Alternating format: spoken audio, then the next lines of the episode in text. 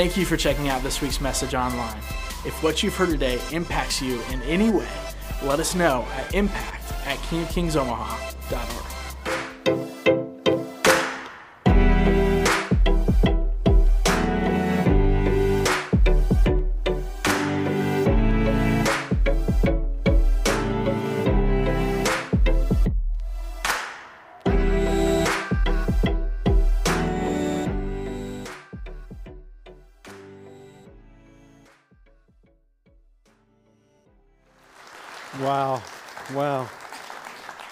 Is anyone else here math challenged? so our heads are exploding right about now. But one thing's for sure God Himself is moving in our lives, giving us the grace that is ours in Jesus Christ. And we're excited about that. That's why I'm also excited about this series that we're in right now, Invested. Uh, Last week, Pastor Greg led us into what it means to be invested now. This week, we're talking about invested here. And next week, invested together. And last week, I was uh, pleased, maybe you were too, to discover that it's true. It really does pay to go to church. $10? Wasn't that fun? Thinking about how am I going to give this away? How am I going to be generous? And today we're going to, uh, at the end of this message, share some of those stories. We'll even share it with a microphone and hear some from you. But I also agree with Pastor Greg when he said, hey, King of Kings, that's just who we are. That's one of our values, being generous. We want to love well. And uh, I'm excited because that so reflects God's heart. And also, it's sometimes bold to talk about a sensitive matter in church, which is money. But Jesus liked to talk about money. Did you know that he, in his public discourses, talked about money more than he talked about love? Why? Because he was interested in getting to people's hearts. And where your treasure is, there your heart will be. And he didn't want people stuffing their heart into a wallet. He wanted people to open their hearts to him to receive what is true treasure. So here's my prayer for us today. And I'm, I'm going to use the words of Apostle Paul as he writes to his church in Ephesus, chapter 1. It says this I keep on asking that the God of our Lord Jesus Christ, the glorious Father, may give you the spirit of wisdom and revelation so that you may know him better. Lord, let us know you better today. And I pray that the eyes of your heart might be enlightened in order that you may know the hope to which he's called you, the riches of his glorious inheritance in the saints, and his incomparably great power for us who believe.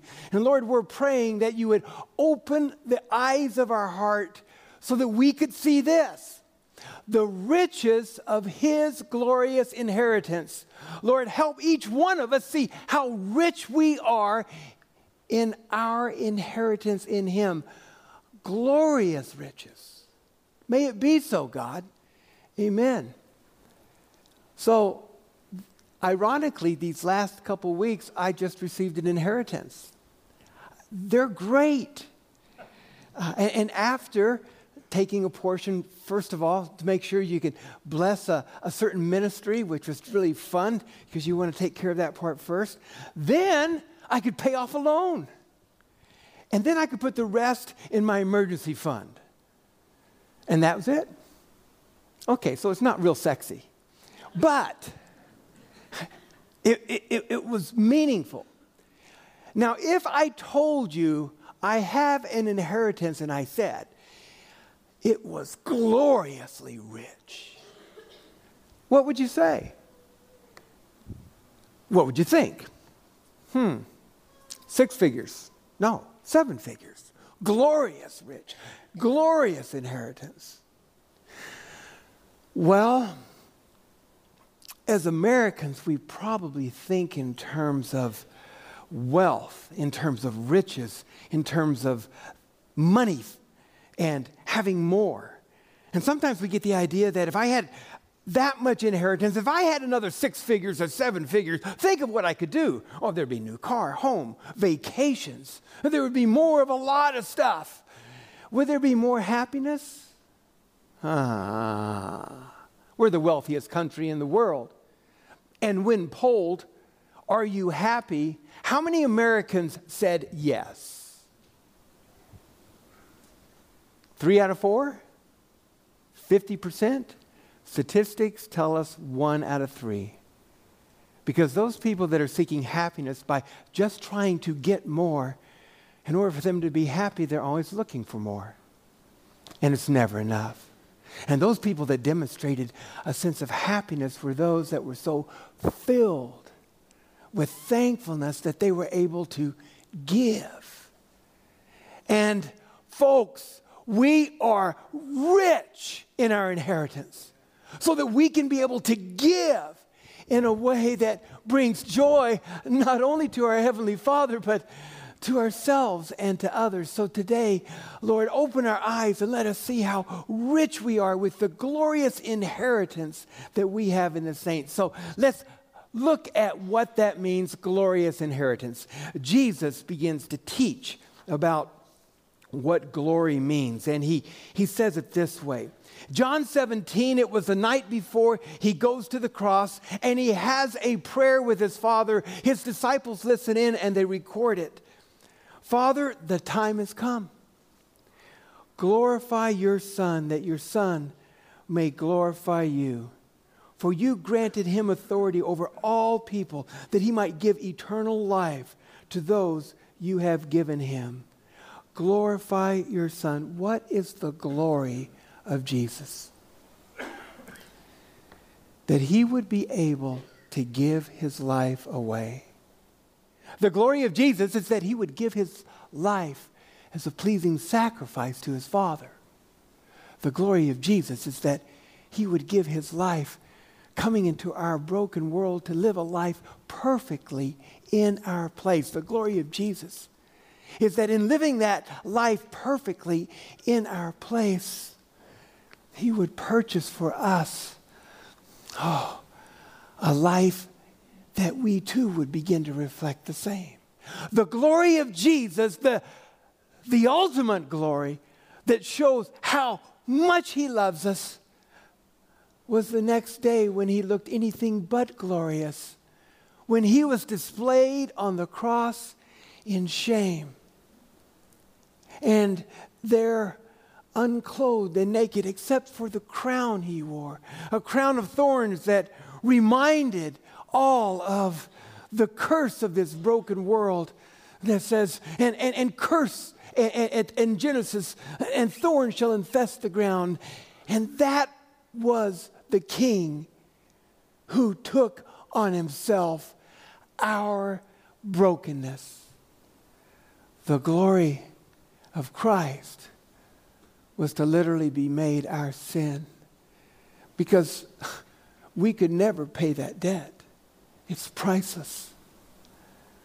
The glory of Christ ah, was to take on himself not just physical death, but spiritual death, separation from the Father. Why? So we wouldn't have to. So that by being sons and daughters in our inheritance, we'd be rich. The glory of Christ is that he would give his life and be raised from the dead. The glory of Christ is that he would give his life and appear to his disciples. The glory of Christ is that he would be ascended into heaven and sitting at God's right hand be our intercessor to say, I have purchased these riches for you. I used to think that the Christian life was all about giving your life to Christ. I don't know that I would say it that way anymore. It's all about Christ giving his life for you. And for you and for me, living in Christ. You see, in that relationship of that glorious riches, he meets our greatest need, which is a life with him. But out of that, he meets all of our needs. Paul says it in Philippians 4:19.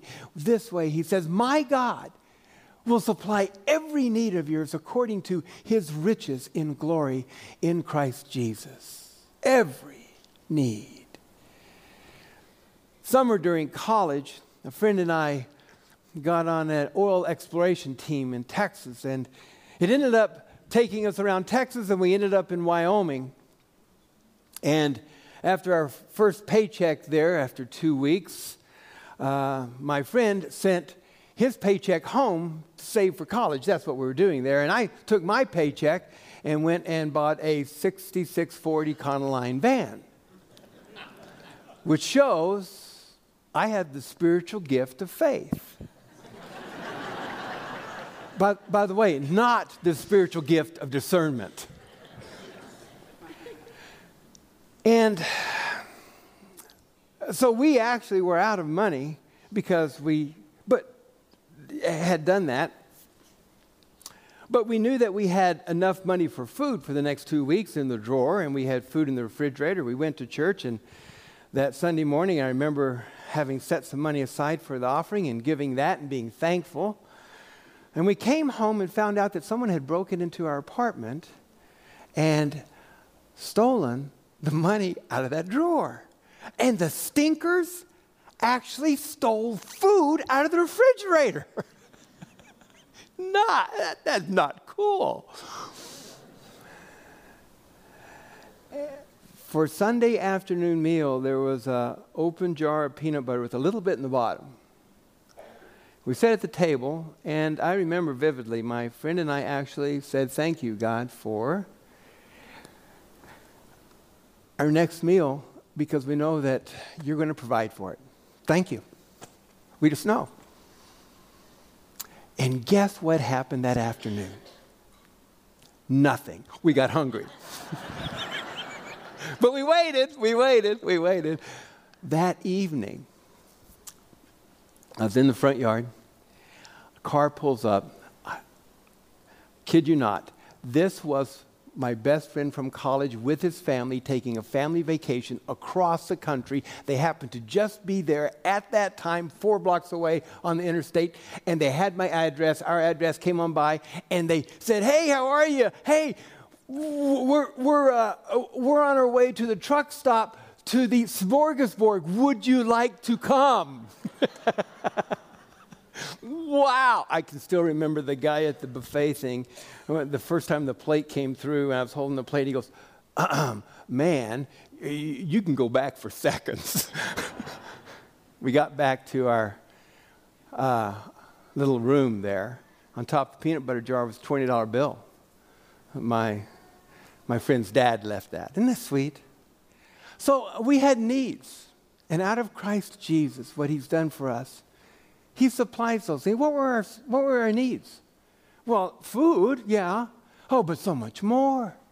We have the need to trust. We have the need to believe God's going to provide. We have the need to know that our God goes with us in every situation. And then we have the need to have our lives shaped and transformed by His presence, that actually, in that case, left me to be a much more generous person after that, particularly to people that are hungry.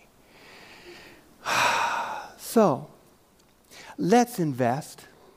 Let's invest here in what Christ is doing in our lives. Let's invest His riches of glorious inheritance in our lives. This is how we'll do it. Now, first of all, we need to understand a little bit about how this works in the Bible. Um, do you realize that you have an opportunity to be part of what God is doing in people's lives. It's not just enough that through the blood of Jesus, He's rescued you, but He's invited you to be part of what He's doing, to give that away to others. What, a, what an honor that is. Now, the Bible describes when you bring His kingdom into other people's lives, that's called fruit. That's called fruitfulness. And God's in charge of providing and making fruitfulness happen. We're just available, but God's in charge of it. But we have a lesson to learn, and it comes from thinking of a fruit. What is this right here? This is a picture of a. Is that the whole tree? See the whole tree? Right? Whole tree? No. Good. What are we missing? The roots. What's underneath it? Because you see, without the roots, there's no fruit. And we may not be in charge of t- determining all the fruit that happens in our life, but we are in charge of this our roots, setting our roots deeply into Christ Himself. And that's what nourishes it. The Hebrew word is sharar, that means also not just roots, but it means depth. And one thing we can do, church, is to put depth into our life in Christ so that it would be Him working through us to produce those fruits, whatever kinds of fruits that He desires. So, fruitfulness depends on rootfulness. Actually, I didn't think of that. I read it in a book somewhere, but it's still good. And that's our point on let's invest its riches here. I think the second thing is pretty significant too. And that is the fact that we need to invest our time in here as well. And um,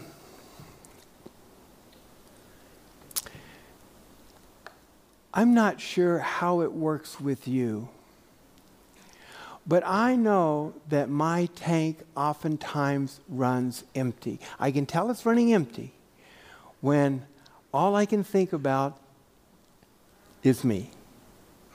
And I can really tell it's running empty when I think about me in terms of judging others or especially I, I found something that's really tough for me to, to deal with. Um, and, and it happened because I was taking some time, investing some time in the morning with the Lord, and having a chance to really look to see His life in my heart. And, and, and is, is there a block? And it was because in my heart was something called the sin of offense. And the sin of offense is when you're holding an offense against someone. And they may not even know it, but you know it. And you rehearse it. And you think about it. And sometimes those thoughts come up when they're around or when they're not around, becomes a block between you and them, but your heart goes south. And you feel indignant. You feel justified. You feel you're right and they're wrong. You guys don't ever have that problem, do you? Oh my. And I believe that what God wanted for me, I think He wants it for you too, is how do we become those people like Him that give grace away, particularly at places like that? And I discovered for myself I couldn't do it. It was bigger than me. If Christ Himself did not do it by His Spirit, it wasn't going to happen. So, in, in my journaling, as I was going through that, I, I said, I, I, came up with something, Lord, I need a new trigger. That when this scenario pictures, I, I know my heart goes south and I, I start collecting a sin of offense. Give me something else that I need to think about and, and pray. And th- this is what He gave me. So that automatically I would say this Rid me of my pride. Pour out your grace. Let me serve you with my whole heart here and in every place. And when we take time with Him, we can put our roots deeply into the gospel and its grace. So that when we face times like that, it can become automatically, even, even as Christ demonstrated, rid me of my pride and fill me with your grace. Let me serve you with my whole heart here and in every place. I'm not sure what it is for you, but I do know this you need time with Him.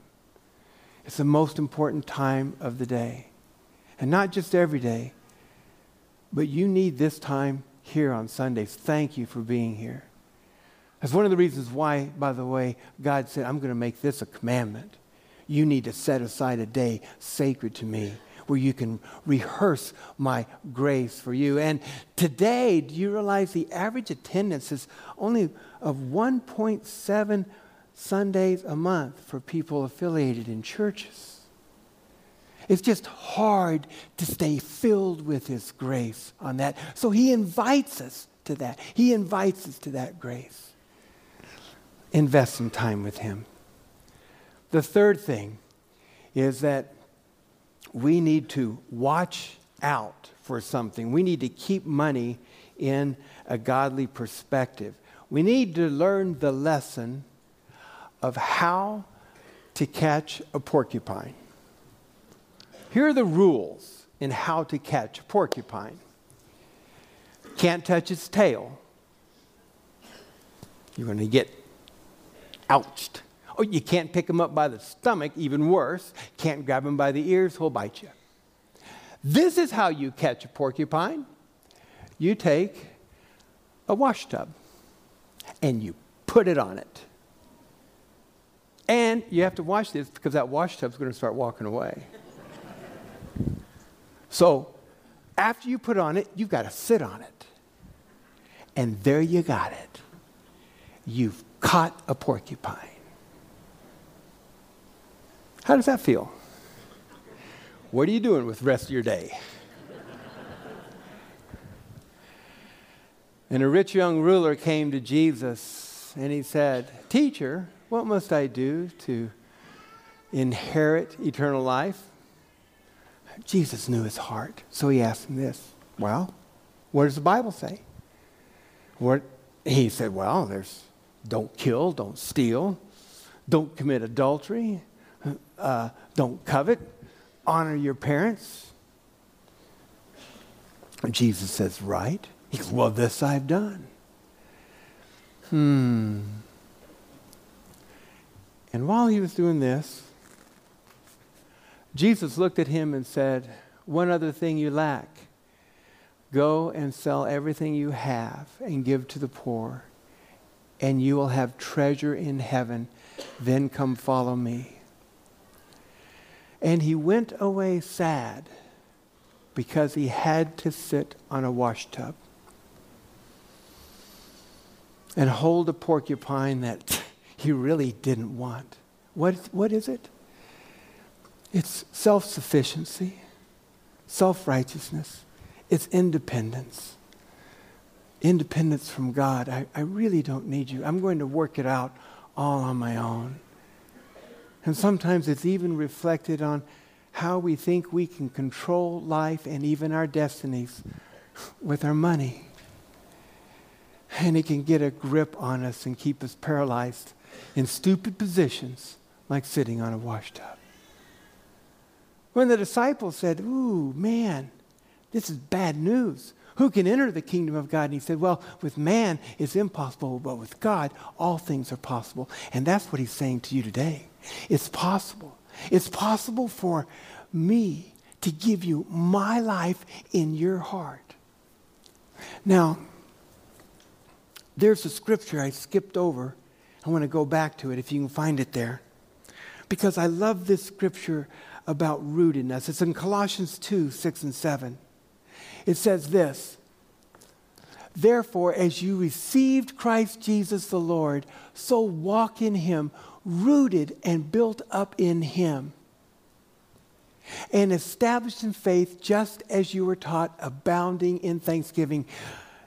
Is anyone here wondering, am I rooted and built up in Him? Because what that does, that gets me off that washtub of self sufficiency and lets me rely on Him, gets my roots into Him. And out of that, this is what flows we are abounding in thanksgiving. And abounding in thanksgiving is what looks like fruit in our lives. So today, let's talk about our fruit. Let's talk about what it means to have that thankfulness, that grace poured into our lives in such a way that we can't help but to give it away. At King of Kings here, we're so blessed. We're so rich. We're rich in Christ. We have all that we need in the gospel of Jesus. And we're so honored that He's invited us to share that. And, and part of that is sharing that in our uh, commitments to what He's doing here. We express that in our financial commitments. We're using a step ladder and we're hoping that every person here is asking the question what's the next step in my commitment to the Lord? Next week, when we start gathering our pledges, it gives you a chance to plan and commit. And we're hoping that, no, we're praying that, no, we're expecting that there will be 10% more people who are going to say, Yeah, I think it matters. I think I'm going to make a commitment. I'm going to start somewhere in, in my financial commitment to the Lord. So, where are you in this step ladder? Are you at the first time of giving? Are you ready to become intentional by making a commitment and a pledge here? Now, I know this helps our finances, but actually, we're much more interested in more than our budgeting process, we're interested in the spiritual welfare and lives of people, and this helps so much. Are you ready to look at your percentage giving? And the Lord gives us uh, a marker there 10%. What I have found about people that, and their giving towards that is that sometimes, and I think this is a good way to do it, is just test and see, like Pastor Greg said last week, just test and see. What does 1% more look like? What is 2% more? And oftentimes, by the time you do that a couple years, you get to five and six, you go, man, I see it. God's faithful. I'm going to 10. And now some are going beyond 10 to sacrificial. Maybe that's what God is calling you to. And maybe also, how do you manage your resources, particularly when you're in that life stage that's ready to pass along wealth? We'll be inviting you to also consider to pass along riches in Christ in the way you manage your estate. So that's a ladder that we encourage you to look at. It's all part of what we see God doing that helps make us generous here, part of our culture. So, how was this last week? Was that fun or what? Here are some of the uh, social media posts that came from our giving together. I received $20 on Sunday and was able to purchase 24 pairs of men's socks 15 pair of women's socks, five pair of men's gloves that I donated to St. Stephen's Shelter. You know, I'm curious, what was, oh, yeah, where did that, yeah, that's a good one. I want to go there. yeah, that's good shopping. Uh, we gave money to a mother doing laundry for her family at a laundromat. what does that do to your heart? When you're the giver? What does that do to the heart when you're the receiver? What does that do to your heart when you're remembering that it's, it, it's the glorious inheritance of Christ giving his life for you that you might share it even in small ways like that? How, how about this one? My daughter decided to give the money to a homeless person we saw out in the street.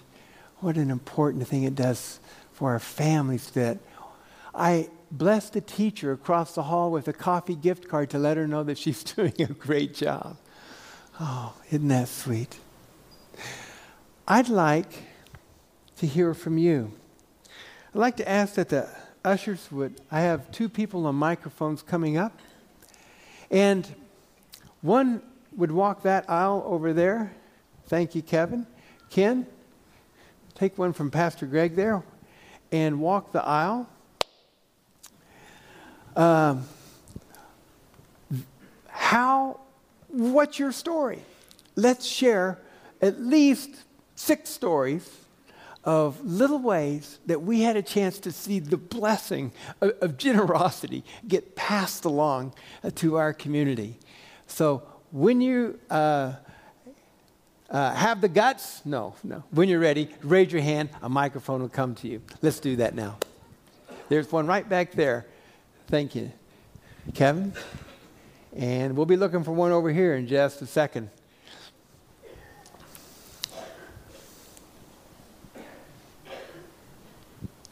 Uh, my kids' elementary school was uh, collecting socks and underwear for the We Care project, and um, so we matched our donation and bought socks and underwear to donate.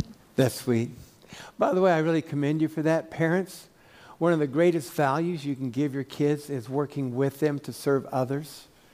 And uh, statistics also show us that when you serve together as parents and kids, their faith sticks uh, longer throughout their whole life because of that. Thanks. Someone over here. Quick story. Right, right back there.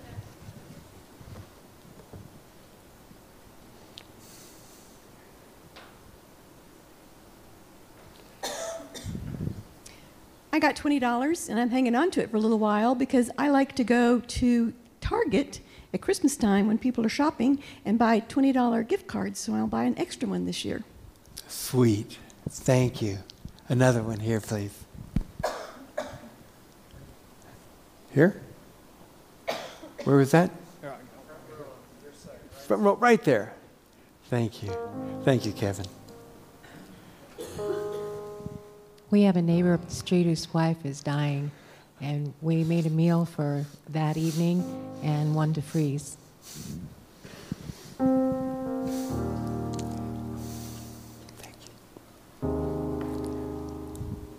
Another. One last one. Right over here. You have to run, Kevin. Sorry. Go, Kevin, go. Go. There you go. We're meeting you halfway. Oh. Friend in my mom's group that is going through cancer treatment. Oh. And so we're all donating money as a group to help pay for somebody to clean her house for her. So on the days that she feels good, she can spend the time with her kids. Thank you. After our service, we have prayer intercessors. I'm going to be up here too. And there's power in praying together. If if you would be so gracious, think of the people that you might have blessed with generosity and come and pray with someone else about them and for them so that we might just see how God is going to produce fruit in, that area or, or, or with them. Let's do that. And as we get ready to sing this last song, let's remember God's promise to us. This promise that is from 1st, 2nd Corinthians chapter 8.